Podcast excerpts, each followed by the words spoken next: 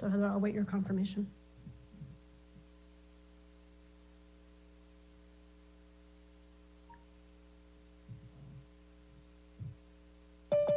I've started the meeting, we're recording. Uh, good afternoon, Mayor Kellman, Council Members Sobieski and Finance Committee members. This meeting is being held pursuant to Government Code Section 54953E and in light of the declared state of emergency, the special meeting of the, it's not a special meeting, the meeting of the Finance Committee for February 28, 2022 will be conducted telephonically through Zoom and broadcast live on the city's website. Great, thank you very much. Uh, Welcome, everybody. Uh, As Heather just mentioned, this is the regular Finance Committee meeting of Monday, February 28th, 2022. Uh, I'll just have you call to order. There's only two of us, uh, myself and Councilmember Sobieski. Um, So for the record, I will note we are both here. Um, Okay. Uh, Well, thank you, everybody. Um, I see that we have an opportunity for public comment for items not on the agenda. Uh, Heather, would you mind telling everybody how they can make a public comment, and then we'll see if we have any hands raised? Video or audio public comment participation is to three minutes per speaker.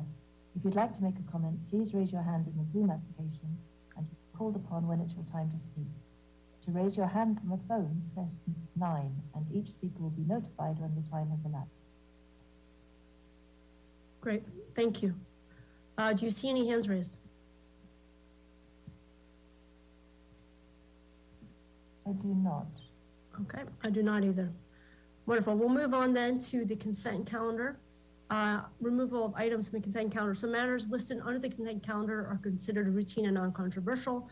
Require no discussion are expected to have unanimous uh, support by members of this committee. We do have two items on the consent calendar. Uh, the first is the Bank of America financials. Uh, the second is the treasurer's report. Do we have any public comment uh, on the consent calendar? And I will first ask Councilmember Sobieski if he has input.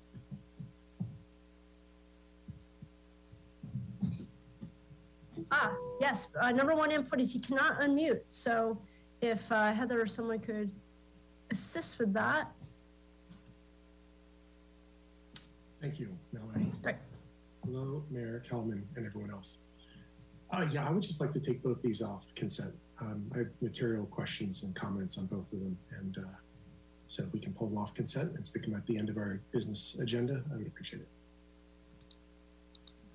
That's, uh, that's fine by me. Um, I will note that this is scheduled to be a 90-minute uh, meeting, and we have an extremely full agenda. So uh, there is a chance that some items will get continued. So Councilmember Sobieski, would you prefer to have those in the beginning or at the end? Uh, you know, it seems to my mind, and again, I apologize if you have different prioritization, we should talk about it. It seems like the audit is the most important material business item, um, and the question of our uh, contract extension or RFP is the second most important item. If it were up to me, I would order the agenda in that with those two at the top to make sure we get them done, and uh, and then the other other questions after that. So. Um,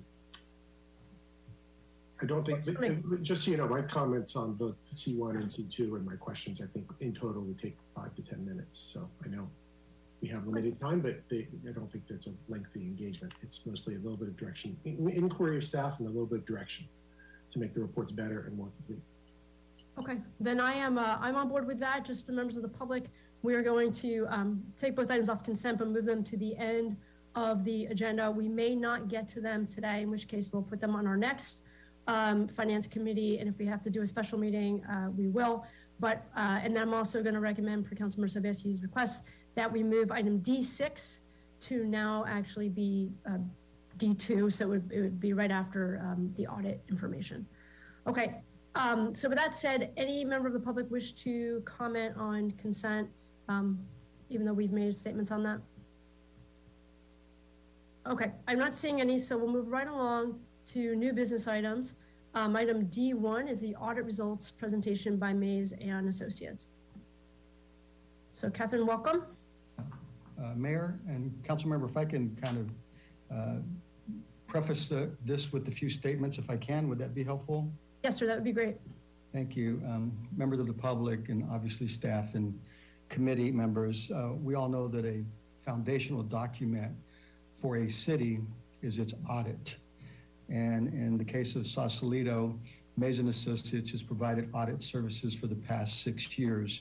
And I want to point out that, you know, they've done the work in a pandemic. They've done the work in the middle of continuous change, whether it's city managers, staff, uh, contractors, consultants, and they've done it uh, in a way that I find very, very, very uh, positive in terms of their output. Uh, so today, as we talk about the audit, uh, I want to, you know, make sure that folks understand that uh, my perspective on audits is, you know, without audits, you cannot see what your city is doing with the public's funds. And so to get an audit report uh, is illuminating, but to have it explained is, is even more important.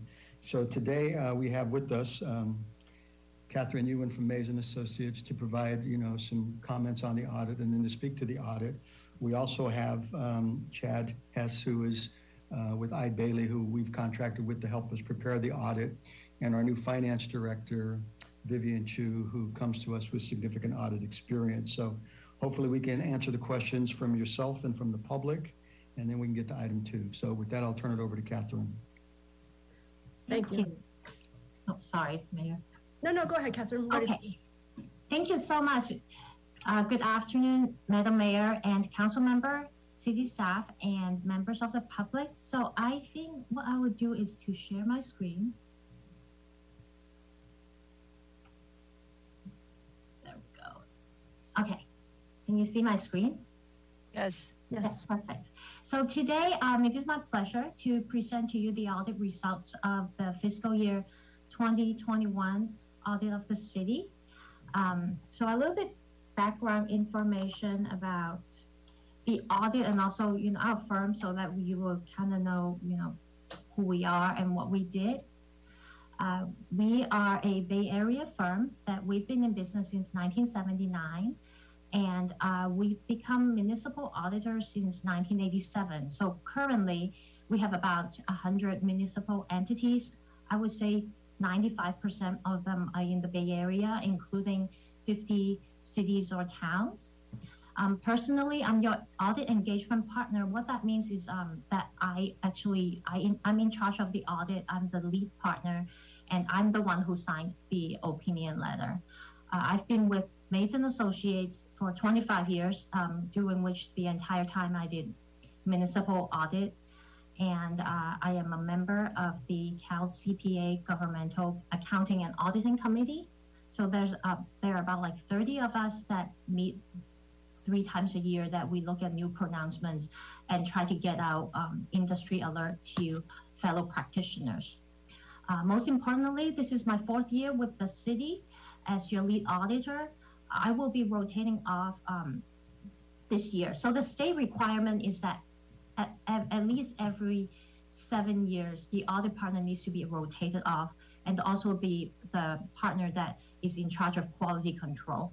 Um, it is a um, requirement by the state so that there is not a uh, intimate relationship between the auditor and the auditees, um, and also uh, just to give you a fresh perspective in the practice of the uh, City of Sausalito's audit, we've been rotating partners every three to four years just to um, make sure that there is a um, just a fresh perspective. If the city is going to continue with our contract next year, Vicky Rodriguez is the proposed partner, and she's been with our firm for 23 years. The auditors, uh, the audit standards that we followed in fiscal year 21 the first set of um, audit standards that we follow is the um, auditing standard generally accepted in the USA. So most of the auditors that audit US entities follow that. Then there is the government auditing standards. The difference is that the government auditing standards is written by um, the OMB and they have higher level of um, expectations of the auditors and what we should do, what we should look at. And an important part of the government auditing standards is the independence piece. Now, um, for the next two slides, there are tons of stuff that we list out that we're not, we cannot do. So most of them are management functions. We cannot perform management responsibilities. Uh, we cannot prepare the financial data that we're going to audit. We cannot authorize or approve transactions. We cannot provide internal audit assistance. So that will be if you have um, you want to have performance audit. We cannot be the ones who come up with the scope of what we should look at, how we should look at it. We also cannot supervise our on, um, ongoing internal control monitoring procedures. We can make recommendations, but then it is up to the city to implement it. And then the next year we'll come back and tell you that, well, did you implement it correctly or not? But we cannot be part of your internal control. We cannot perform executive or employee personnel matters. And also there's a bunch of consulting services or um, plan administrations kind of services that we cannot do. So I just told you a bunch of stuff that we cannot do. So what exactly is an audit? So there, um, so the goal of an audit is to express an opinion. What we're trying to tell you is that the financial statements that is put together, that is in front of you, if they are materially correct. So the data is actually um, prepared by management, and we come in with a third-party independent perspective and tell you if after testing if those data is is materially correct. So three of the main component of an audit is first of all we do risk assessment based on um, our knowledge of the city, of the industry, and the area. We um, we prioritize well what actually is going to be higher risk. For example, with um, COVID environment, we think that remote tra transactions will be higher risk because it is new to the city and um, there is less um, physical oversight. So we will look at that more in depth than in prior years. After we identify the risk, then we will have a plan. Then we will come out to the city hall, or in this case, um, through, through remote audit, conduct work then, based on the work, we go back to risk assessment. Well, based on what we have seen, what are the high risk area, and then we remodified our audit plan, and then we go so on and so forth until we can conclude the audit. How it looks like in fiscal year 21 is that after um, the risk assessment and um, audit planning, we conducted the interim phase of the fieldwork in July 2021. It is a little bit later than what we would do for the other client, uh, other audit clients, but because um, the city had a um, significant staff turnover in the finance uh, functions, so we waited until um, everything settled a little bit before we came out to do the audit. During that phase of the audit, our main goal is to understand the environment of internal control. So for auditors, what we are looking at is there should always be accountability. One person can have access to the resources, and then another person should reconcile the records. So an example will be there is a check signer that can sign checks, but that person should not also reconcile bank statements. So that's what the accountability that we are looking at. Um, so through interviews and observations, and also um, the evaluation of what staff is doing and the segregation of duties, we step back and take a look to see if there is enough internal controls. Now we just don't we don't just take uh, your staff's word for what it is. For key areas, we actually ask them to show us the evidence. We also do control testing for cycles like um, payroll, disbursement, and cash receipts. Um, in, uh, in control testing, we pull a transaction and then make sure it's valid, make sure it's reasonable, charging to the right accounts, and also that those procedures are following the uh, city's policies. So those are what we do in the interim phase of the audit. And at the final phase of the audit, um, so now it is November of 2021. At this point, the city staff has already prepared the financial data that is in front of you today. And our main goal is to test those data through confirmation with third parties, recalculation, estimation, sample testing, stuff like that, to gain a comfort level that to say that those data are actually materially correct. We say material because we cannot test every single transaction. But we think that they are, you know, in the big picture, those numbers is reliable. That's what materially correct means. So that's what we did in November. Um, now, I want to point out that last year the audit was not finished until March, and this year we dated our opinion. I believe it was in sometimes in January. So, despite the high turnover in the city staff, the city did improve in the uh, timing of the audit. One of the most exciting thing in my world last year was the implementation of a new GASB statement. Um, so GASB means Governmental Accounting Standards Board. Statement 84 is for fiduciary activities. What happened was that GASB felt like every single entity um, treats their fiduciary activities differently. So these, what it means is that these are outside entities that the, the city is keeping the books for them.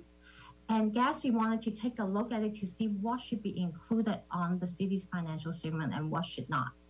So going through the uh, implementation, it was determined that the retiree OPEB benefits trust fund, that's the um, that's the trust fund that is funding the other post-employment benefits for your employees and retirees. That should not be reported on the city's basic financial statements. The city is still keeping track of the transaction and doing monitoring. It's just under the new accounting standard, it should not be considered part of the entity of the city and therefore should not be reported in the financial statements. Now, with, with all that information, so the most important thing of this presentation is to tell you the audit results. Auditors are not the most exciting people, so we're going to tell you that the city received an unmodified opinions, which is actually super exciting. That means it's a clean opinion. Um, and also, uh, we also conducted the Transportation Development Act audit. Uh, the city received some money to uh, for certain projects is um, these are the TDA grant money, and the city received a clean opinion on the, um, the spending of those funds also. So congratulations to city, um, especially city staff, because I know that they um, they spend a lot of time this year cleaning up the books. And also, um, I, will, I would like to mention that it is a great undertaking to have a high turnover of staff and trying to do the audit completely remote because of the um, the pandemic. Uh, what used to be that we would just come to the city hall and ask for information, um, it became a lot of going back and forth in emails and also scanning documents to us. So it's definitely an increased workload for um, the city staff. But they also, they, uh, despite that, they still managed to finish the audit two months in advance of last year. So that is a um, that's a big accomplishment uh, for the city staff. Now, now um, after going through the audit results, I would like to just kind of point out a few highlights of the financial statements that is in front of you. If somebody wants to just look at a very high level summary, the two places that I would recommend, one is the management discussions and analysis, which is located right be, um, behind our audit opinion. The management discussion and analysis was written by management.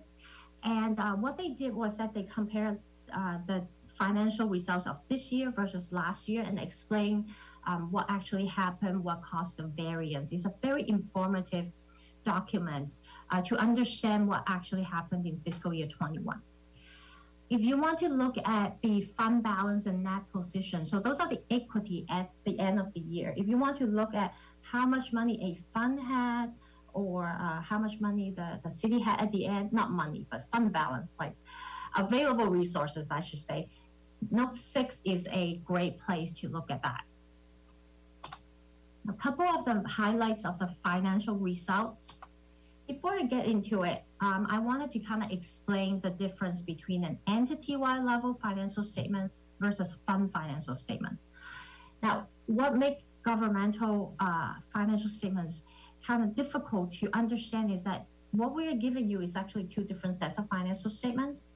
The first set is um, right is located right after the management discussion and analysis. It's called the entity-wide level financial statements. If you're familiar with like corporate financial statements, those are your consolidated financial statements. It tries to pull all the resources together and put it into like one or two columns to show you in a very big picture, how did the city do where it was at June 30th, 2021. Then you have fund financial statements that kind of show you pockets of money that's set aside for different uh, different uses. So you have the general fund, and then you will have like other special funds that um, then it kind of just show you in that fund how did the city do, what actually have happened. The major difference between the two sets is that the entity-wide level financial statements show long-term assets like your capital assets and long-term liabilities like the, your long-term debt. The governmental fund financial statements do not show that. The reason behind that is that for entity-wide, while entity-wide show you a big picture, governmental fund level statements are meant for decision makers like you to make a decision for the near future. You know, in the next 12 months or in, in the near future, how much do you think is going to come in and how much do you think that you need to, um, you know, uh, spend? So that's the difference. So the equity uh, in the, under the entity-wide level is called net position, and the equity under fund level is called the fund balance. So, so this is the big picture portion, the entity-wide level.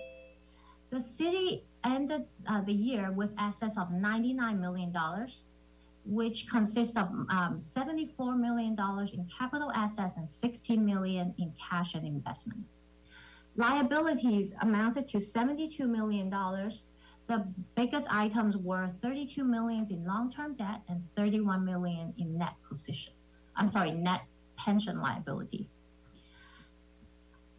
So that left um, a net position of $193 million, which was $870,000 decrease from prior year, mostly due to a 1.9 million decrease in the parking fund. The parking fund took a, uh, significant loss this year because of the pandemic due to decrease in parking activities. Um, so that fund incurred a loss. Now, two of the items that I have not mentioned yet are deferred outflow and deferred inflows. A lot of people they don't really know what they are, and then um, because it just mysteriously appeared on your financial statements about five years ago. So a very simple answer of what deferred outflows and deferred inflows are is that those are the items that will be amortized on your income statement in future years. Um, so it's almost like it's, it, it is on the balance sheet as a holding place until future years when the city recognize these income and expenses. Now, why would that be? So an example will be um, in your pension liability. So the, the city has um, uh, a pension, you know, retirement trust with CalPERS. Those trust in investment in the trust every year has a um, increase in the and decrease in market value. So sometimes because these are long-term investments in the trust, there will be um, one year the city may have a very um, uh, big capital gain, and one year you may have a really big capital loss. GASB feels like that those up and down shouldn't be recognized on your income statement all in one year because then it's going to create a very big fluctuation on your net position.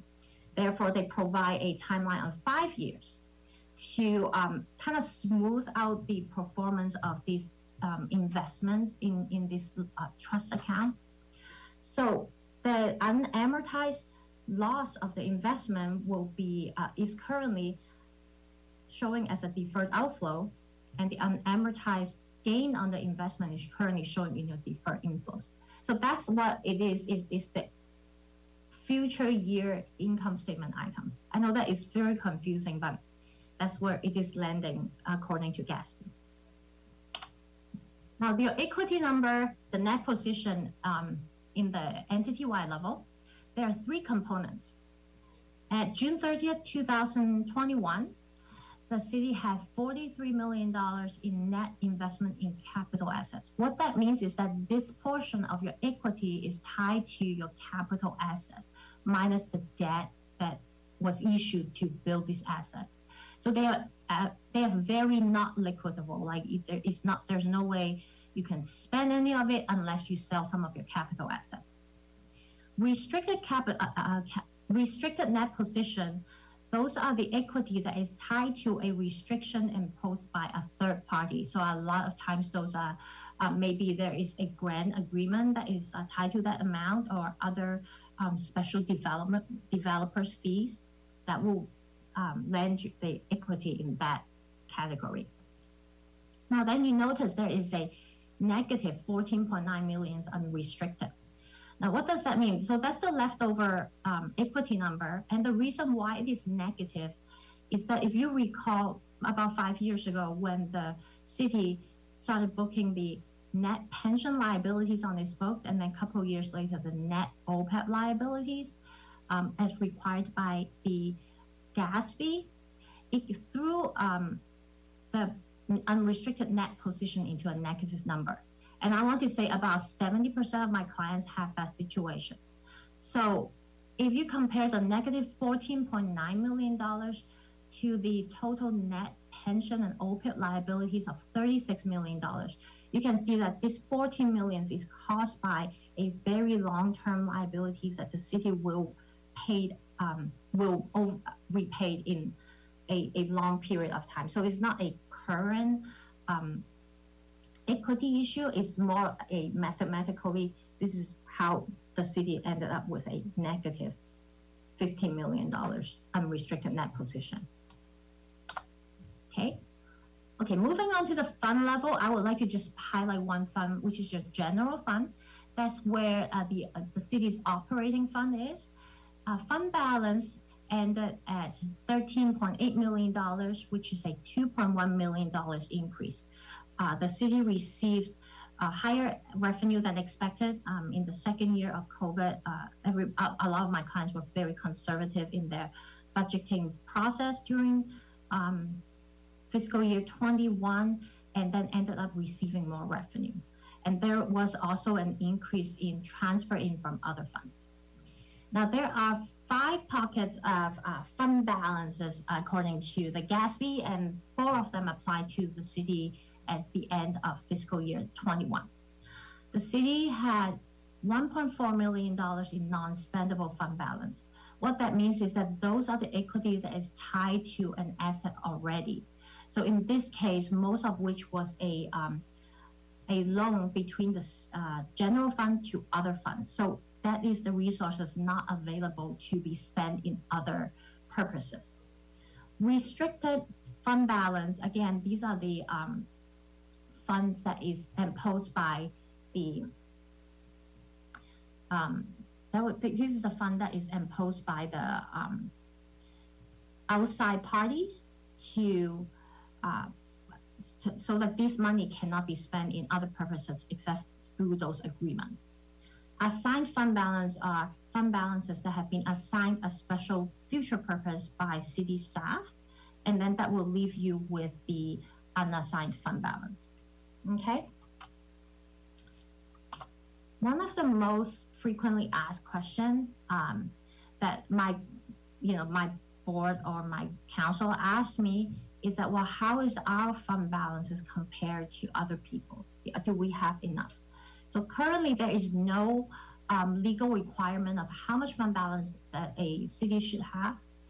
Uh, however, the um, there is this national organization, it's called Governmental Financing, I'm sorry, Government Financial Officers Association, GFOA, that they published a best practice paper a few years ago. And what they recommend is that the general fund unrestricted fund balance should cover at least two to three months worth of average monthly revenues or expenditures, whichever one is more stable.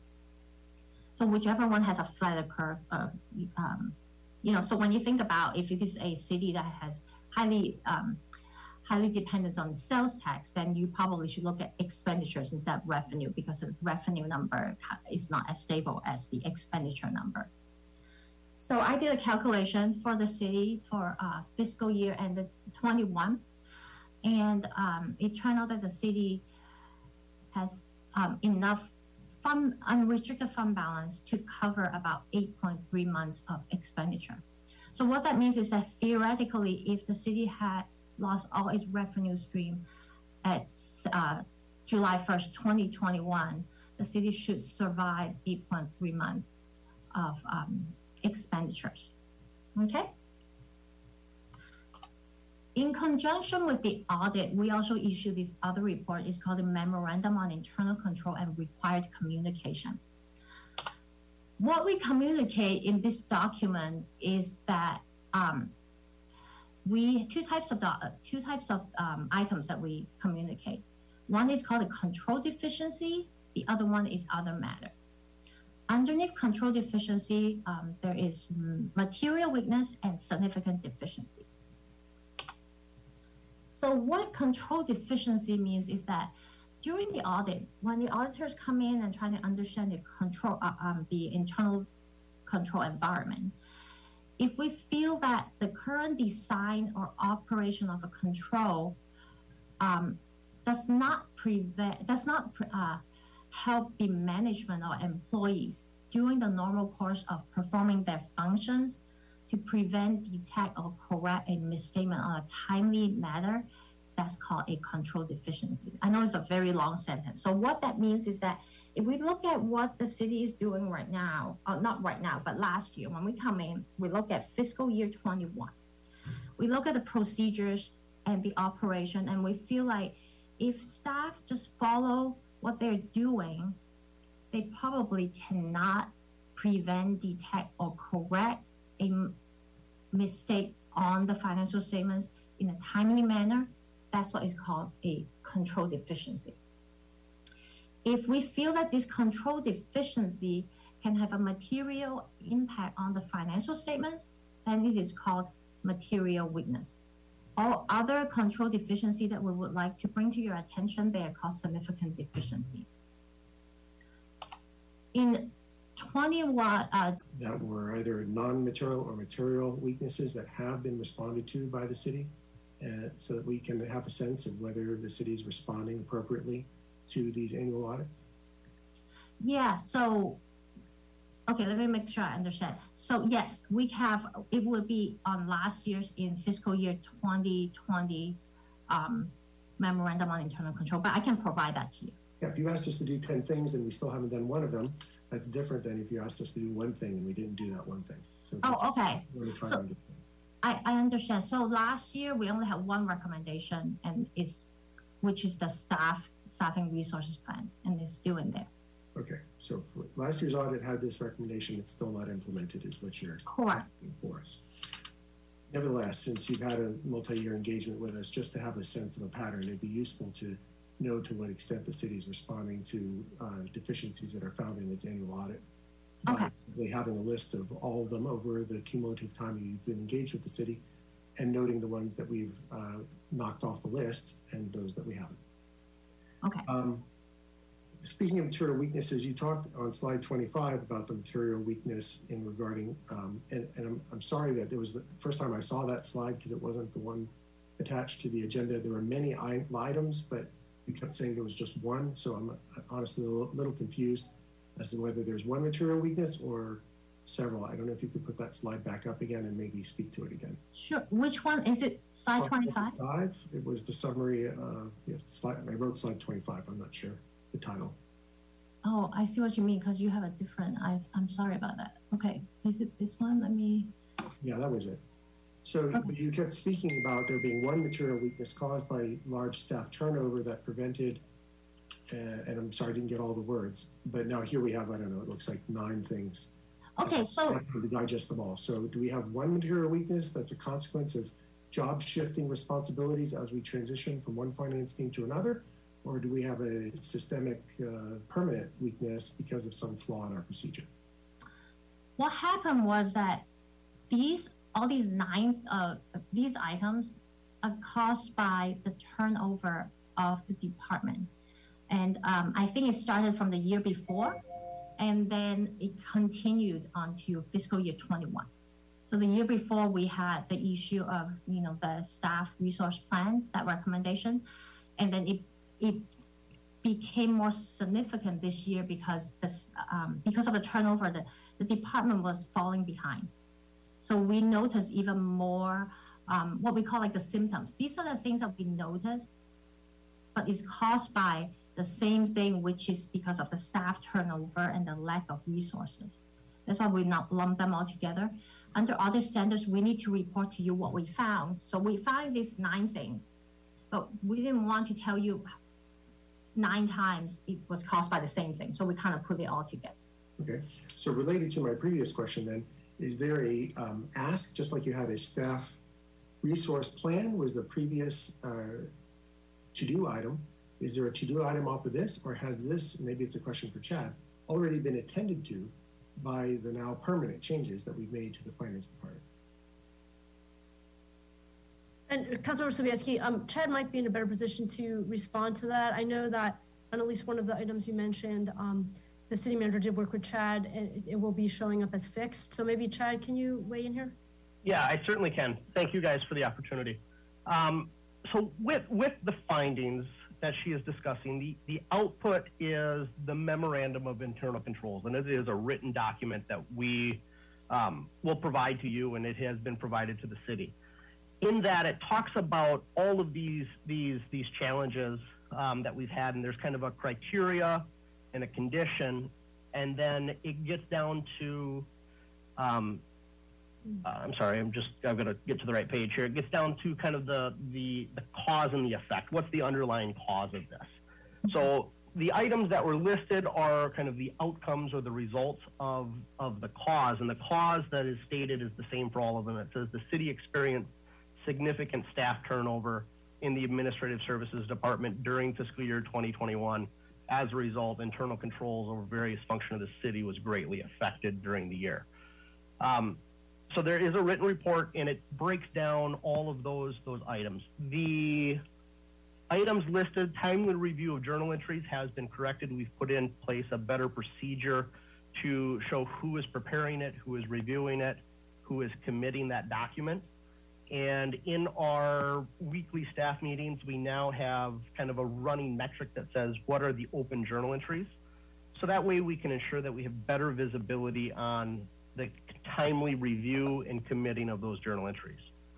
Um, bank reconciliations, that has been a, an area of challenge, but again, we are still way farther ahead than we were when we started, um, when I when I started to be engaged July of, of this year, of 2021, I'm sorry. Um, daily cash receipts, that's another area that is listed. Um, in the past, those were open and outstanding for a period of, of, of almost a month. Um, right now, that again is a key metric that we track within our weekly meetings of the finance department, and those are being committed much, much more timely. We still struggle with a few departments that feed stuff in to get us support, but we we have better visibility, and again, we are are, are reaching out to those departments to be kind of a, a, a friendly reminder to submit their documentation so that we can get those reviewed and committed, which enables us to reconcile that bank account. Um, segregation of duties for major areas. So, for example, the accounts payable and accounts receivable vendor databases was an area of concern.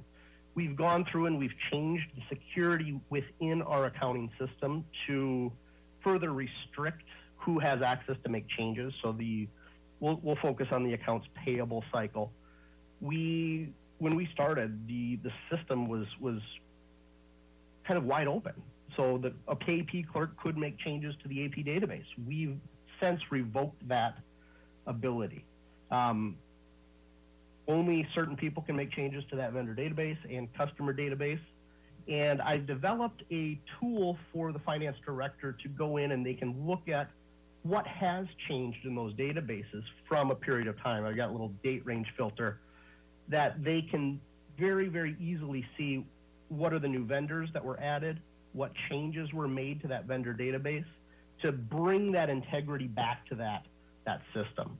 So we have fixed the accounts payable and the accounts receivable customer and vendor databases. Um, the other item, accounting system log and super user rights, that one is still a work in progress. Um, I've been working with our vendor to get access to that change table, and I'm struggling to to find what I need. Um, so that's an area that we still are are working on. And then outstanding checks, item H, is is still there.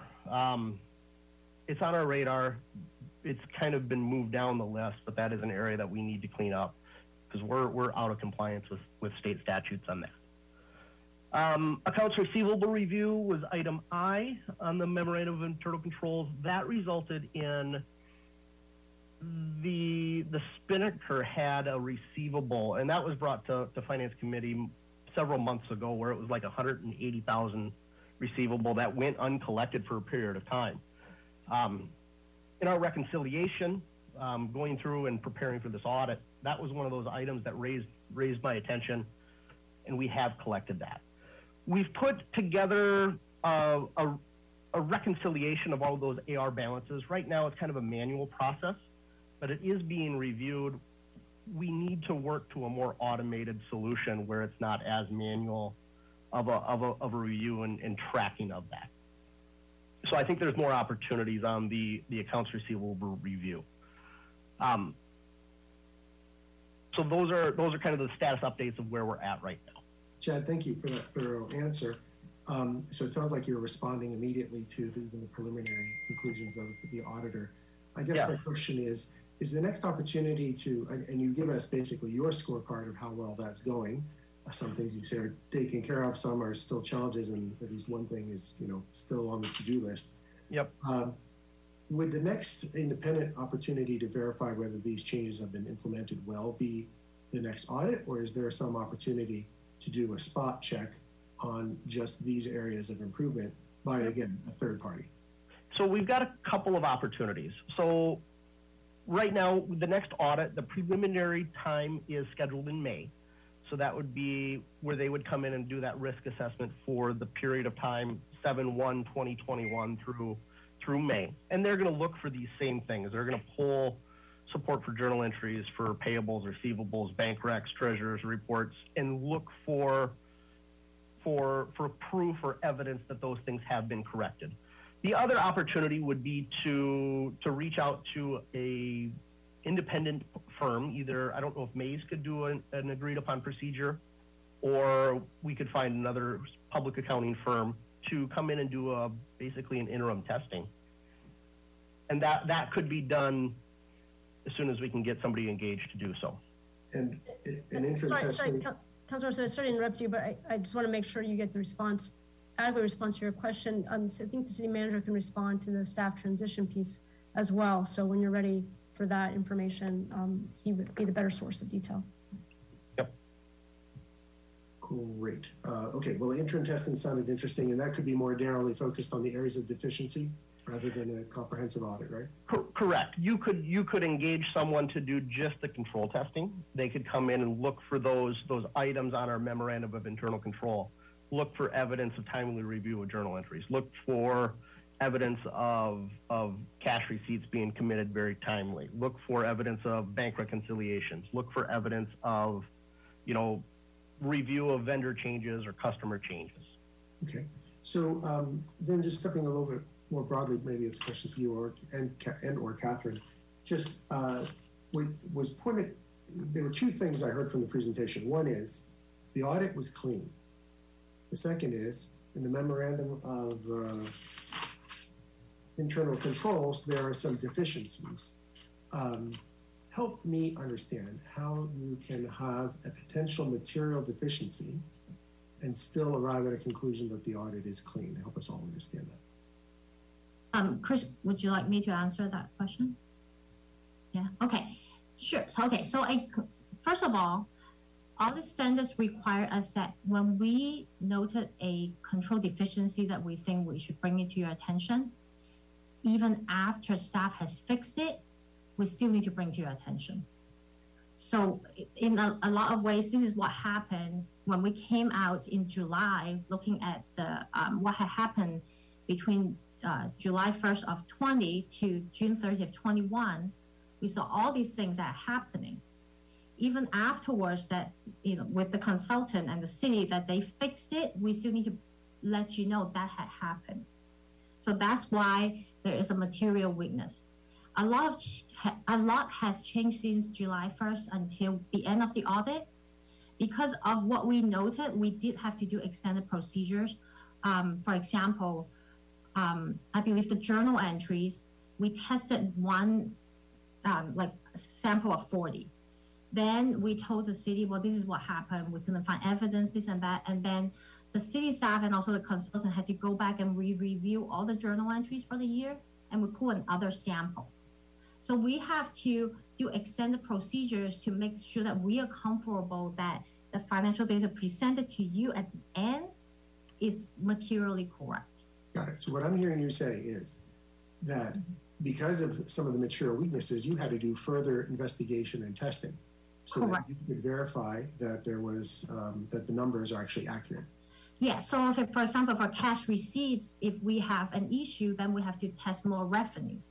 So there are procedures we have to do to compensate for what we saw to come to a conclusion. So the clean audit opinion just means that the numbers are materially correct. Doesn't mean that the environment itself is clean at the time the transactions happen. So you're our independent third-party auditor, and you stand by the statement that our numbers are materially correct. Correct. Thank you. You're welcome. Councilmember Sobieski, any other questions? Uh, no, I'll, I might have some more, but not yet. Thanks. Okay, great. Well, let's go to city manager and then we'll take public comment and then we'll bring it back up. So, city manager? Uh, Thank you, uh, Mayor and uh, council member. I want to give some more flavor to the transition concern that's been noted. Um, You know, as of uh, last fiscal year, which ended June 30th, July 1st, uh, you know that as a council, uh, we entered into a budget, and that budget included a contract for finance uh, services. It was outsourced. Um, That contract was changed after four months. You also know that in that process, in order to keep the audit process on track, uh, we retained Eide Bailly, which, which we've done, uh, had on and have done good work for us.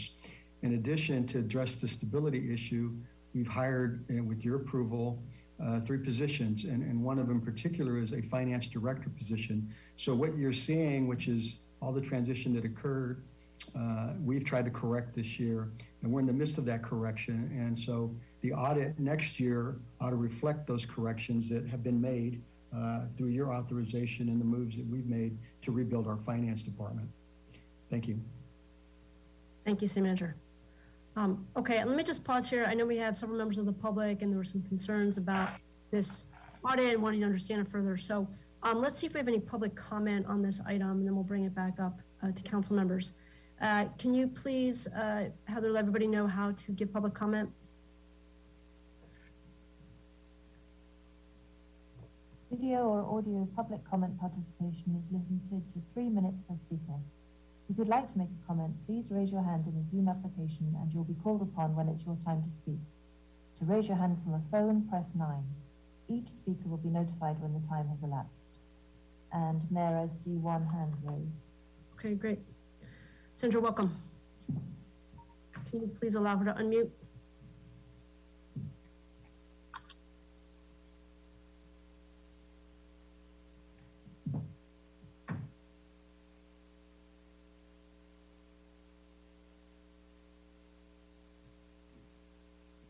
You're still muted, Sandra.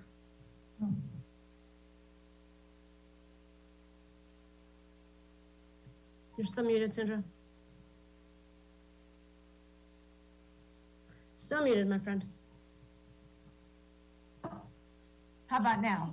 You got it. You're in. Okay, my screen is almost black at home for some reason, so I'm unable to see things very clearly. I, I wanted to tell you that as a member of the public, I share some of the questions that uh, Councilmember Sobieski raised. Um, I would like to see a, a a report to the council and to the public uh, about the changes that have occurred since the the discrepancies were really announced at the mid-year in 2021 during in the finance committee. For example, the payroll register did not tie to the money outgoing for payroll. Um, the bank rec- reconciliations were not done. The journal entries were batched. Uh, these things, um, in addition to the material weaknesses, uh, would need to be um, summarized in a way that we, as the public, and I'm sure members of the council as well, can look and see this is what our deficiency was. And as uh, Councilmember Sobieski raised, these were fixed, these are not fixed, these are in progress, uh, or we can't fix them. I'm, I'm sure there are some discrepancies that came up that were disclosed prior to the um, personnel change that may not be able to be fixed. And I would like the public to know what those are. Uh, and uh, also, I would like a clear list of things that are attrib- attributable to the personnel personnel change uh, versus those that were intrinsic uh, within the system uh, that were not related to personnel. Uh, maybe they all are related to personnel. I don't know, but it, it was very alarming as a member of the public to have the discrepancies disclosed this last year. And I'm very enlightened and pleased to hear that the city is taking really direct steps to rec- to correct our our discrepancies and our material weaknesses. So um, if we could have a summary of where we were, where we are, and where we're going in a, in a clear um, uh, layman's terms, that would be very helpful. Uh, so I just want to th- tell you that as a member of the public, I've been very concerned about this issue and hope that we are on track in correcting this and having systems in place that it doesn't happen again. Thanks so much. Thank you, Sandra. Um, Heather, do you see any other hands raised to speak to this? I do not see any other hands raised. Okay, so with that said, we'll close public comment on the, this item, the audit, bring it back up. Um, I just really want to thank uh, the city manager who I, uh, I know we, we had, I don't know, uh, 12 or 15 finance committee meetings last year and we, we had a lot of requests. And he, together with Chad from Eide Bailly and Catherine uh, from Maze, worked really hard to address a lot of these concerns. And it was, uh, it was a heavy lift and I know you guys worked uh, tirelessly. So thank you for doing that and for for helping us uh, better understand our position and as the last speaker said where we could go from here so i, I do also like that idea of um, summarizing this and chad i saw you nodding vigorously as well so it seems like it's something um, that we could obtain something that again in layman's terms that the council um, at, with, without having to understand what a GASB is or you know other financial terms can understand where we were um, to the extent you can attribute it to a particular um, action or lack of control, I think that would be helpful and just sort of envision a matrix around that. And then uh, I think that will all help us, you know, on a quarterly basis, be able to look back and say, okay, where are we on each of these? How are we doing on each of these controls? And to Councilmember Sobieski's point, these we can create some type of regular review uh, cycle for this particular item. So I like the idea very much.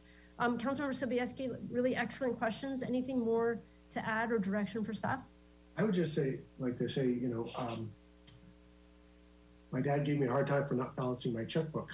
And that's what the analogy is that our auditor said about some of our processes, which is, you know, when you don't balance your checkbook, you're opening yourself up for potentially uh, having an inappropriate check written or an illegal check or having some debit on your account that you actually didn't owe. And when the auditor finds out that I'm not balancing a checkbook, what they did is they went in and looked at every check and they checked the balance in the account. And their conclusion is, uh, no, my, my personal checking account is fine. There's been no illegal debit or inappropriate credit. Um, so the numbers are fine from the bank statement on my checking account, but I should be balancing my checkbook because that's the appropriate procedure to have um, to ensure that we don't require an auditor to find uh, errors and mistakes. So that's what I'm hearing here is that we haven't been doing things as shipshape as we should uh, in the past. But, you know, we literally have a new sheriff in town uh, who was hired less than a year ago and uh, a new finance director and a new finance department. And I understand that changes are being made. And to um, Ms. Bushmaker's comments, I think uh, the confidence of the town would be improved uh, and everyone's morale would be improved if uh, we just wrote the narrative about the problems that were found and the solutions that have been implemented. Um, I think the bottom line and the key one is I asked whether the numbers, whether our independent third party auditors stood by our financial numbers and could on the basis of what we provided them. She said yes. To me, that's an important takeaway and one that ought to be really heralded and underlined three times because there is has been some question about whether that's true and some understandable c- confusion about what, what it means when you highlight a procedural weakness uh, with whether that undercuts the legitimacy of the numbers. This is not, from my understanding, that case at all. The auditors stand by the accuracy of the city's financial statements, um, and they're pointing to ways to continue to improve the finance department that has uh, been continually improving over the last several months. Let me see if the city manager has some closing comments as well. Uh, Thank you, uh, Mayor and council member. I do have a couple I want to point out that are part and parcel to uh, the public and staff and um, the work that we do. Uh, Number one, you know, you've got to be able to know where your money is, account for your money. Uh, And I think that's what audits do. Uh, And for my edification in Sausalito, one of the things that I've asked and that is done that is different than any city I've ever been in is uh, any check over ten thousand dollars, I review it and I sign it. And there's not a whole lot of them that come by that are more than ten thousand, but I see every single one of them and I sign them all uh, with a wet signature that says I read it and I approve it. Uh, and that helps me in two ways. Number one, it helps me know who the city's doing business with, and it helps me know what kind of money is going out uh, in the budget. The second thing is the city has uh, uh, an authority for the city manager to enter into contracts uh, without council authority following process up to $30,000. And one of the things that I'm accustomed to do, and I will do at the end of this fiscal year, is I'll provide an accounting to the council and the public of every single one of those contracts that was let under my signature authority without council approval. Those are two things that I think are important in terms of the public understanding, you know, how the city uh, manager views the importance of its finances. People and personnel are the most important, but without finances and financial oversight, you cannot do your work as a government entity. Uh, I want to take the time to really thank you all as the council for allowing us to rebuild our finance department, to retain Eide Bailly. And I also want to point out to the public that when we hired the new finance director, one of the not one of the most important aspect of, of the skill sets that were required on my end was someone that has some audit experience because that has been such a such a question in the community. So if you look at uh, Vivian Chu's resume, which is attached to uh, the staff report, that will give you some sense of her experience with audits. Uh, I'd also like to thank Maze. Uh, Maze and Associates has done the work that they're required to do as an independent third-party auditor to provide the information that staff has to fix, address, and, and, and doing that, you know, they're essentially the messenger of the work we do, but it's incumbent upon the city staff, along with the city council, to make sure that that work gets done. And, and that's part of what, what I need to be responsible for. So uh, Maze has done their job, in my estimation, and done it very well. Uh, you know, we have to do more work on our end. That work is starting and continuing. And, uh, you know, next year's audit, uh, you know, with the findings that you heard about, you know, and the improvements that we intend to make and the clarity we intend to address them with the public should be uh, a normal audit. I will say this, um, uh, working with, with consultants over the last uh, 40 years, uh, you know, they have a job to do, they do it. And I think uh, Catherine pointed out real well. The auditor does not work for the city manager, does not work for the finance director, does not work for anybody on staff. They work for the city council. So that's my comments and my close, and I thank you both. Right.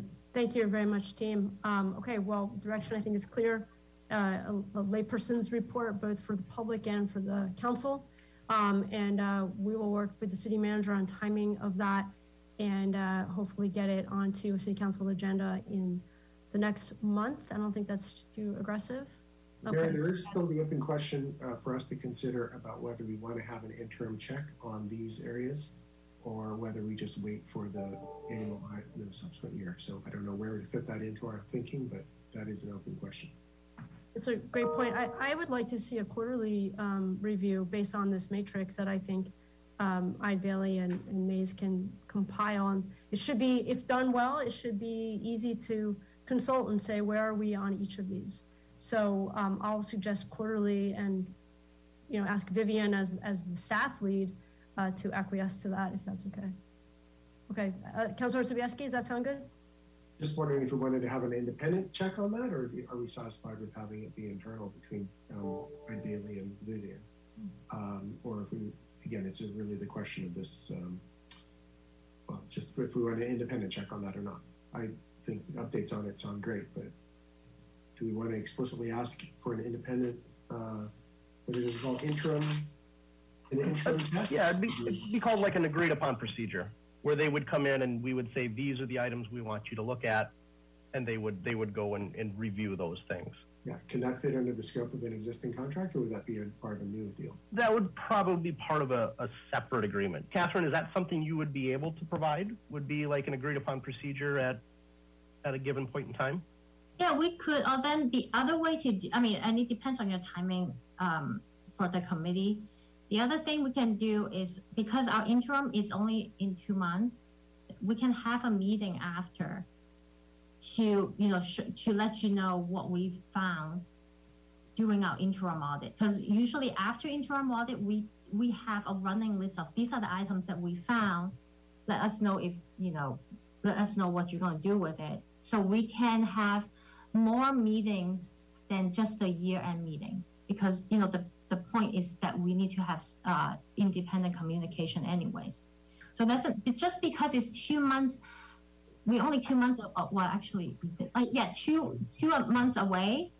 By the time you um, enter into a new contract and then trying to figure out field work, that may be later. You know, we will do. Uh, we have done that. Uh, we have done quarterly for our auditees that have concerns. We can definitely do that, but it's just um, I think because the interim is so close already, so you may want to just have a meeting after. But it's up to you. I mean, that sounds like a good idea if, if that's the direction we're going, is to just append that to a previous schedule and to give that kind of feedback rather. It reduces the lag time between when we think the problem is solved and when we get verification that it's solved by an independent party. Support that. Okay, why don't we make note that that that's a request from finance and sounds like it would fit under the existing contract. Okay, so Vivian, in our next uh, finance committee meeting in sometime in the next four weeks, we will revisit this. And then per Councilmember Sobieski's excellent suggestion, uh, we will also look at the agreed upon procedure uh, and then moving forward on a quarterly basis. Did I capture everything, team? Okay. Again, thank you very much. Um, I think we'll move on to the next uh, item, which we did move up. And also just a quick time check. Uh, unfortunately, we do have a hard stop today at 1:45, so I don't know that we're going to get to the um, rest of the items in, in thoroughness. And so I'll work with the city manager and Councilor Sobieski to find another um, uh, date and time, either this Thursday afternoon if possible, or even Monday.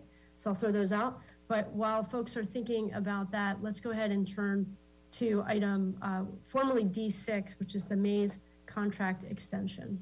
Uh, Mayor, I'm going to leave the meeting so you guys can have a conversation, if that's okay. For, Yes, that sounds good. Okay, thank you so much. Thanks for having me. Thank you so much, Catherine. Great work. You're welcome. Bye. Okay, so Chris, is this you or Vivian, is this you to, It, it'll be, it'll be me, uh, Mayor, if I can. Please? Uh, Thank you for moving this up, and uh, thank you for, to the public, for all of the requests to review this matter. Uh, And we got significant uh, public comment from individuals in the community suggesting that there needed to be uh, a third-party auditor. And I- I'm not sure if that meant change Maze or, you know, bring uh, Maze back and have their scope uh, be expanded. Uh, But what I wanted to say again is this, uh, the auditor is independent, works for the city council. So whatever the city council and this committee want to do, staff will make work. Uh, One of the things that's happened in Sausalito is when you let out contracts for audit services, they've been three-year agreements. And these three-year agreements have rolled once with May, so they've been here for a total of six years. And uh, one of the things that we know is that auditors have schedules and they have existing client lists. And this is something that I understand Sausalito and many cities struggle with. When they get ready to change, the question is, uh, what will that do to your new audit and your new audit team and your consultant who is your independent third party? Uh, typically, if you do them quickly enough, uh, you know, there isn't a whole lot of um, uh, issue. But when you're in toward the end of March or you're mid February into March, and you're talking about schedules that need to happen for audit uh, work to be done, uh, to go out to some new process, which could take 30 days, uh, and bring that person on board. Uh, the audit that you got done this year on January 31st and the prior year in March, uh, that could be a question mark. Uh, and as long as I, I, I believe you understand that going in open with eyes wide open, that if we go out and not use Maze, that we would bring someone new on, uh, we can do that. But again, it may impact the timing of when you get the audit completed because uh, there's obviously some lag here.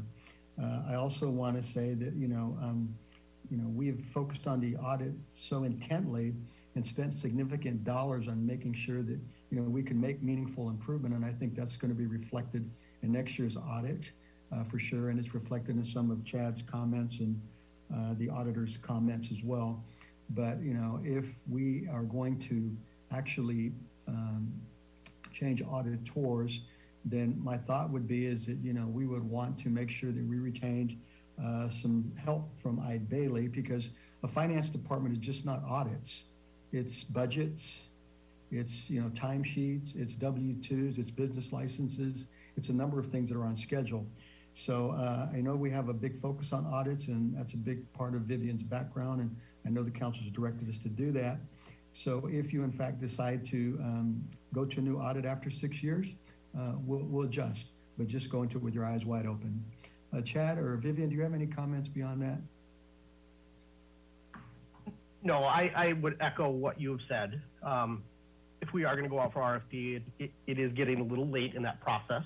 I think, you know, we certainly should go out next year um, and have that request for proposal ready to go so it can hit the, the newsstand or be published, um, you know, January 1st to enable firms to bid on it, to get us worked into their schedule and, and, and really do a thorough job of proposing on that. Um, and also, you know, to change an order is quite an endeavor um, with the new finance director, you know, still learning their, their systems, their routines. It, it would be a substantial amount of work to put forth. Um, it's not insurmountable, and it certainly can be done. Um, but I Chad, think those what- are your cost benefits. What time of year does the RFP normally go out? for I. I usually see them kind of right after the audit gets published. So I'll, I think ideally, like first week of January. And then how long would- does it take to prepare the RFP? You know, I think there's there's templates out there. Um, you know, I think to prepare it, I don't know, couple weeks maybe to put something together to get reviews to make sure that it has all of the requirements that we need. And then usually it's it's open for a couple weeks to allow firms to ask questions about the the city and the process, and then kind of go into that selection phase. So we certainly can do it. I mean, we've I have access to various RFP templates that we get all the time. We could we could you know kind of change the wording and and kind of make it adaptable to the city of Sausalito. Thank you. Um, Councilor Sobieski, any questions before we take public comment? No, thank you. Okay. Uh, well, let's see if there's a member of the public that would like to speak on this. Um, do you see any hands? I guess, I guess I did, since you're opening up the public comment, I would just say, does any member of the public who's on the call think that Maze isn't third party or independent enough to be our auditor? I'm curious to know. Okay, I see, I see some folks on the call who had uh, questions by email. And so I would welcome your insight and thoughts now since we're putting that out there. Um, I will tell you, I'm leaning at this point, given the schedule and where we are and what we've just requested uh, Maze and Eide Bailly to do in terms of quarterly checks and agreed upon procedure. Uh, I'm leaning towards finishing out this year, but getting that RFP out uh, beginning as soon as possible uh, so we don't lose any time and we also don't miss uh, any opportunities on the audit. But I, I'd love to hear from the public if anybody has further comments on this. Okay, I do not see any hands raised, so go ahead and close public comment. Uh, Councilmember Sobieski, given some of the other controls we've just requested, uh, would you, uh, do you think that's the, the right path to continue where we are for, for now, but knowing that we will be switching as soon as Yeah, I think in general, it's a good idea to switch periodically, just because, you know, there are, of course, always blind spots in anyone's procedures. Um, so just uh, as a good practice, uh, I think we should. Um, and so we should have an RFP, but I don't want to delay the audit. It sounds like they've been doing a good job. The previous audit was delivered in March, and then this past year they delivered it in January. And it seems pretty hard hitting, uh, pointing out uh, material things that we need to fix. Um, and I, you know, commend Chris and the staff for fixing, working to fix them. Uh, so I'm, I, you know, I have no reason not to think they're doing a, a great job. And so when we're putting the RFP out, it's with thank you to them for for doing a great job, and but an interest in um, just having the best practice of of, uh, of getting new firms from time to time. But if we did that now, we'd really risk delaying an audit, and and uh, you know we don't want to we don't want to do that. We want to get an audit done on schedule. Yeah, and uh, again, just for folks who may share today's meeting with others, uh, I feel the same way. I do not want to risk delaying another audit. Um, I feel um, that what we heard today from from Maze was a, job well done. They did not shy away from hard issues. We were told today that Catherine will be stepping down. A new person will be uh, coming to handle the audit. And so, with those interests in mind, uh, I'm going to support us moving forward with a, a new auditor uh, in next year at first thing. Um, and uh, so as to not miss any issues for this year, finish out the year, uh, but continue with the quarterly checks as discussed. Chris, is that enough direction? Yeah, So, so what we would do, Mayor and um, council member, is take a report with an action item to renew uh, Maze for this extra year and understanding that we were going to go out to bid first week in January for RFP services. And Maze could always uh, apply if they'd like, but, but we are going to contemplate, you know, other parties as well. Yeah, that's right. I'll emphasize we will be doing an RFP. We'll be following that procedure. Um, again, the decision is so we don't miss uh, anything this year and, and continue with the fine work that's being done. Okay. Well, thank you then. That concludes uh, that item on the Maze contract.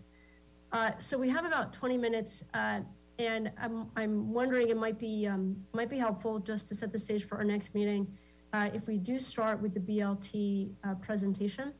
And again, uh, I will ask if the city manager and Councilor Sobieski might have time either Thursday afternoon or Monday morning to continue this meeting so that we keep this thread. What do you think, Councilmember Sobieski, about hearing the presentation for BLT? It seemed to me we should take the next item, items that we can actually finish if we're going to be doing a special meeting. Rather, if we think we can finish BLT today, then sure. But if we uh, think it might take some time, and it might, it's my guess, maybe we could do the ones that we could dispatch with, and then just have a coherent meeting um, to consider the other agenda items. Fair enough, fair enough. Um, so uh, with that in mind then, and with all due respect to the folks who are here for the BLT, um, I thank you for your time. I do want to, we don't want to give a short shrift.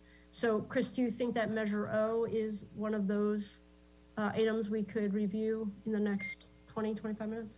Yeah, yes, Mayor, I think we can, and appreciate uh, everybody that's here interested in um, the business license tax. And I think you're correct in saying you need to really walk through that and talk about what it is. Uh, So, and I can cover Measure O in um, five minutes or less. Okay. and Go from there. It's all yours. Uh, First of all, you know, I want to say that whoever uh, put Measure O on the agenda uh, to help the city's uh, financial position so it could address essential services in 2014, uh, kudos to them. Uh, That uh, measure, which is being paid in large part by people that don't live in Sausalito, but is been integ- integral to Sausalito's budget, uh, has been about a little over a million a year. And so, as you know, it, it's a 10-year measure. It expires in 2024. And so when I got to Sausalito, uh, I saw that. I looked at your sales tax numbers uh, in terms of how you compare with neighboring cities. And you're not the lowest, but you're certainly not the highest. Uh, so they have sent sales tax measure put in place. Um, Uh, there's some literature that I read that spoke to how it would help uh, fix potholes and other essential infrastructure. And as you know, when I came to Sausalito, I made the observation that, you know, you have the best uh, views in the world, but you have some really bad asphalt and sidewalks and buildings here. And Measure O is integral to that. So uh, when the budget was adopted this past year, in 2016, uh, Measure O generated 1.1 million. In 2017, about 1.2 million. And um, uh, 2018, uh, same number, same number. And that money was put into um, uh, work done by uh, the city staff to really deal with our infrastructure. In 2022, um, a pandemic year, um, an uncertain year, um, the city took uh, the $1.2 million that was typically uh, put into um, work that involved our infrastructure and put it into operating expenses. So there was a zero. And um, I think that was really um, something that in hindsight uh, should be changed and can be changed.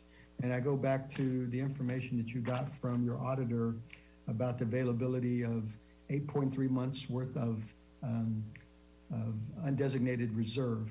Uh, I would hope that the city council and this committee would consider the idea of putting $1.2 million of that money back into the budget for things like roads, uh, project management, grant leverage, and those things. And we do that so that we don't have a record of a zero in terms of our Measure O history.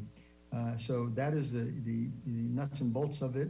Uh, I'd like to answer any questions, but I really believe that uh, when you're looking at a, a, pandemic budget, sometimes you make decisions without, you know, the benefit of hindsight. And, you know, and with that benefit, you know, I know that some time and some view on my end has created this real uh, focus on, you know, we got to get Measure O back into the budget, and you should take it from your reserves. And that would leave your reserves at a still much higher amount than the policy requires for. And I always make this argument, if you don't put money into your infrastructure today, it will cost you more than interest you'll make uh, on keeping that money in a savings account. And so if you don't invest in Measure O today, the improvements that you're spending $100 for uh, might cost you $125 tomorrow. So I would recommend that the City Council and this committee consider using um, their reserve and their balance and uh, applying that to uh, this budget year and putting that into uh, our, uh, our program. There's a staff report in there that uh, Director McGowan has prepared that talks about some specific uses for it. Uh, there's some specific projects that have been longstanding that this could accelerate and help us with. So with that, I will close my comments and see if there are any comments from you or the public. Chris, can you just um, spell out? I, I know um, Catherine articulated uh, the reserve policy and that we're well within it. If we were to remove this amount from our reserves and put it back into the general fund, what percentage um, of our general fund would we have in reserves? Well, I, would have to, you know, do some city manager arithmetic, but my recollection is when you did the landslide task force implementation, uh, we were told that we had a 30% reserve level and you took $100,000 out of it. So it was about 30% then. So if you took 1.2 million out of it, you take it into the mid 20s, low to mid 20 percentile, uh, which is still above the two to three month uh, uh, recommendation and well above the 15% uh, policy that you are um, required to have uh, by council. Um, so um, I, I, I, can give you specific numbers if you ask us to bring this forward. Looks like you've frozen, um, Chris. Councilmember Sobieski, you have questions uh, for the city manager on this before you open a public comment? Well, I saw Kevin McGowan was here, and so I guess my question he could probably answer, which is just the 1.2 million dollars will be allocated to which projects, which which infrastructure projects will it go to?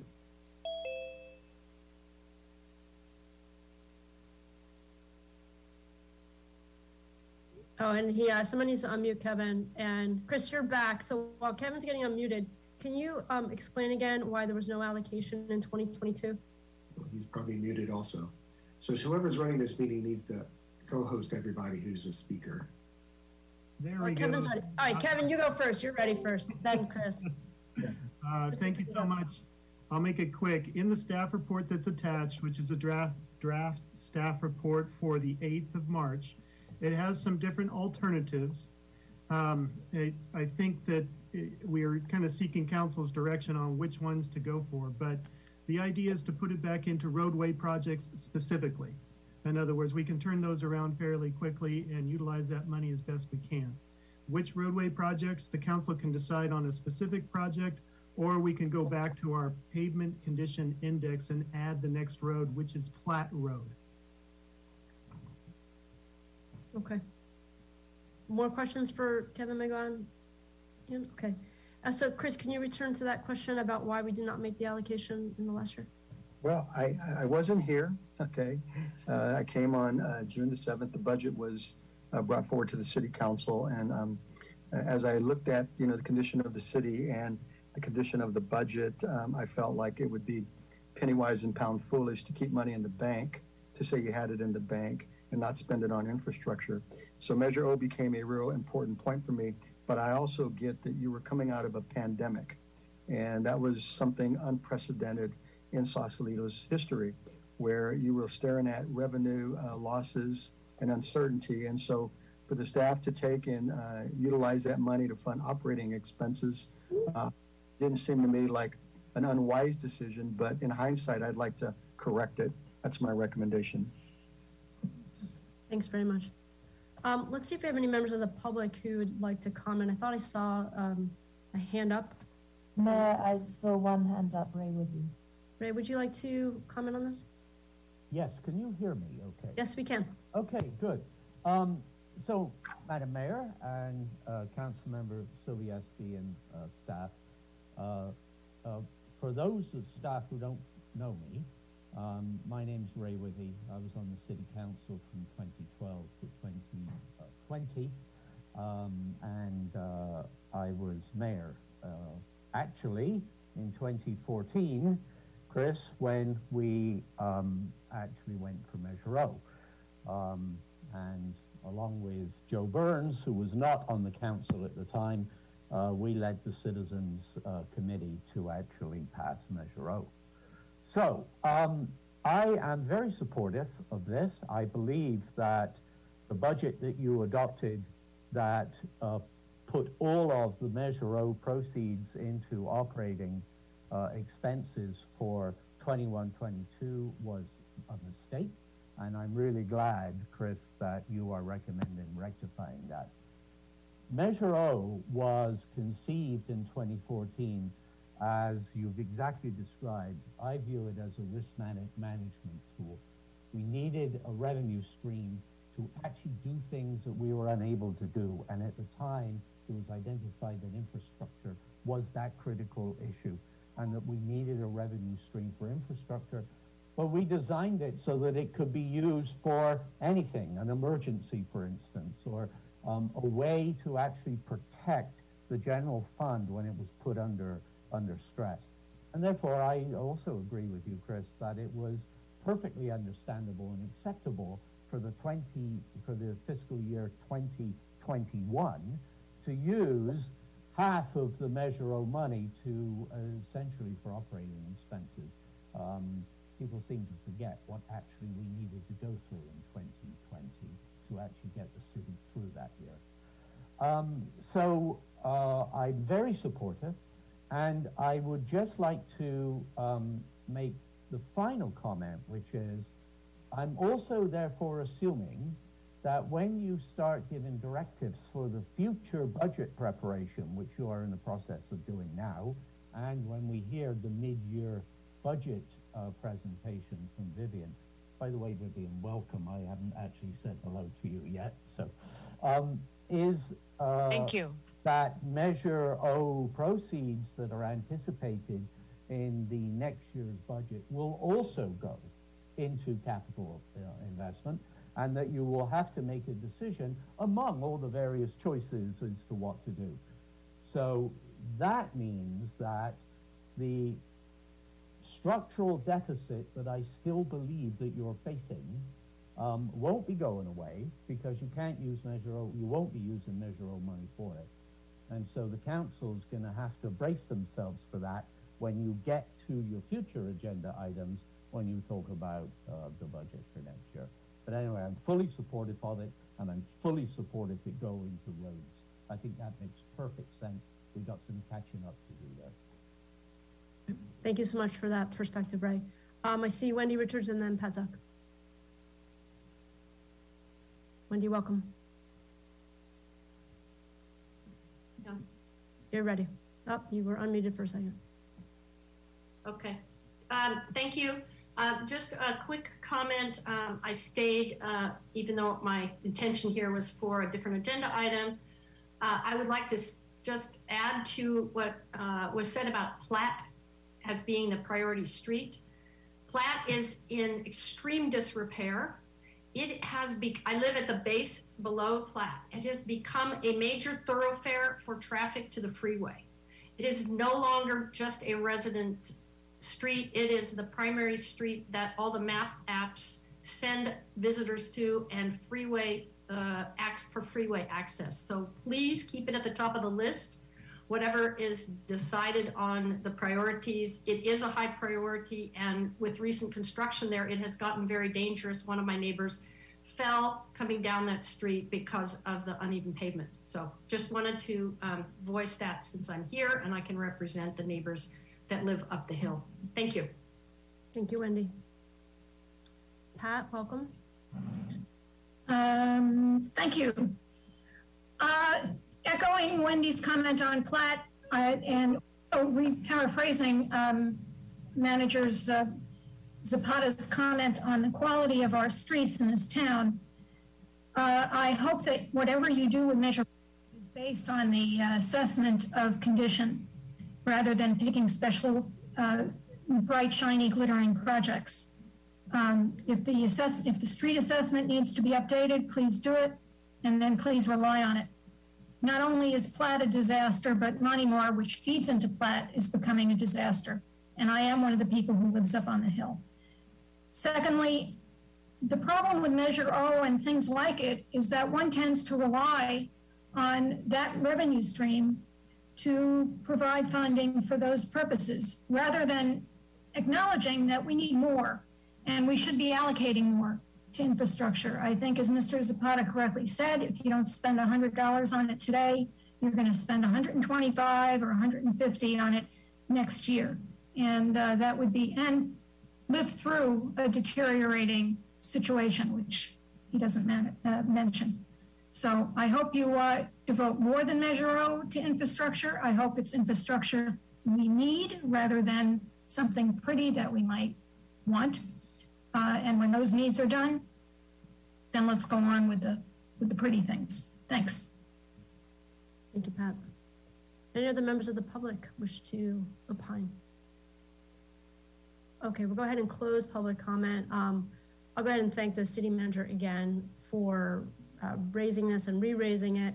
I think uh, we, everybody on the finance committee shares the prioritization of infrastructure in our community. Um, I know that Councilmember Sobieski and I have had many conversations about how important this is, and one of those things that people notice uh, right away as well. And so I appreciate the city manager uh, leading the charge here. Um, so I, I am in favor of bringing this to the council uh, with that direction. Councilmember Sobieski, how do you feel about it? You know, I, I would like to emphasize what Pat Zuck just said, and we've said it before, Mayor, you and I, and I think we said it in public when we had this um, discussion last fall with uh, led by Chris Zapata. Uh, we need to change the way we think about um, budgeting for our infrastructure maintenance, where we actually uh, anticipate the maintenance expenses that are associated with all our projects. So it's not, it's not enough just to fix a park. It, you've got to then know that to maintain that park will cost a certain amount of money every year and actually ensure that that maintenance is done. And, uh, you know, I'm not a civil engineer, but it's truly not rocket science to do it. It just requires the same kind of um, construction of procedures that we were talking about earlier in this meeting around our financial management, around our infrastructure management. And I know Kevin McGowan's up for the task. And I think we need to make it a priority uh, to have an ongoing process that ensures that we um, maintain our the, the, projects we spend money on fixing uh, or building from the get-go. So uh, I hope that you know, we get so busy with what's right in front of our face that sometimes we don't play the long game. We all get distracted, but I hope, um, I hope everyone reminds us and hope we remind ourselves to be sure we do that. Uh, and actually talk about building that procedure, not just that we do it for a season when we remember about it, but figuring out how we develop an accounting or structural procedure to make sure that that's done. Uh, and then, by the way, we'll know what the number is. You know, we always, always argue about how much does Sausalito have enough money or not. Well, it all depends what we're trying to accomplish. If we're okay with PMI of 65, then maybe we do have enough money. But if we want to have the best roads in Marin County, then uh, then maybe we it justifies having more money. But we can't talk about that until we really understand the number. So, and that number has to have credibility in everyone's eyes. So that's not a small task to do. But if we achieve it, it'll um, I think it'll be awesome. Agreed. Okay, Chris, do you need anything more uh, from George's direction? Oh, back to mute, but I think you shook your head that you're okay.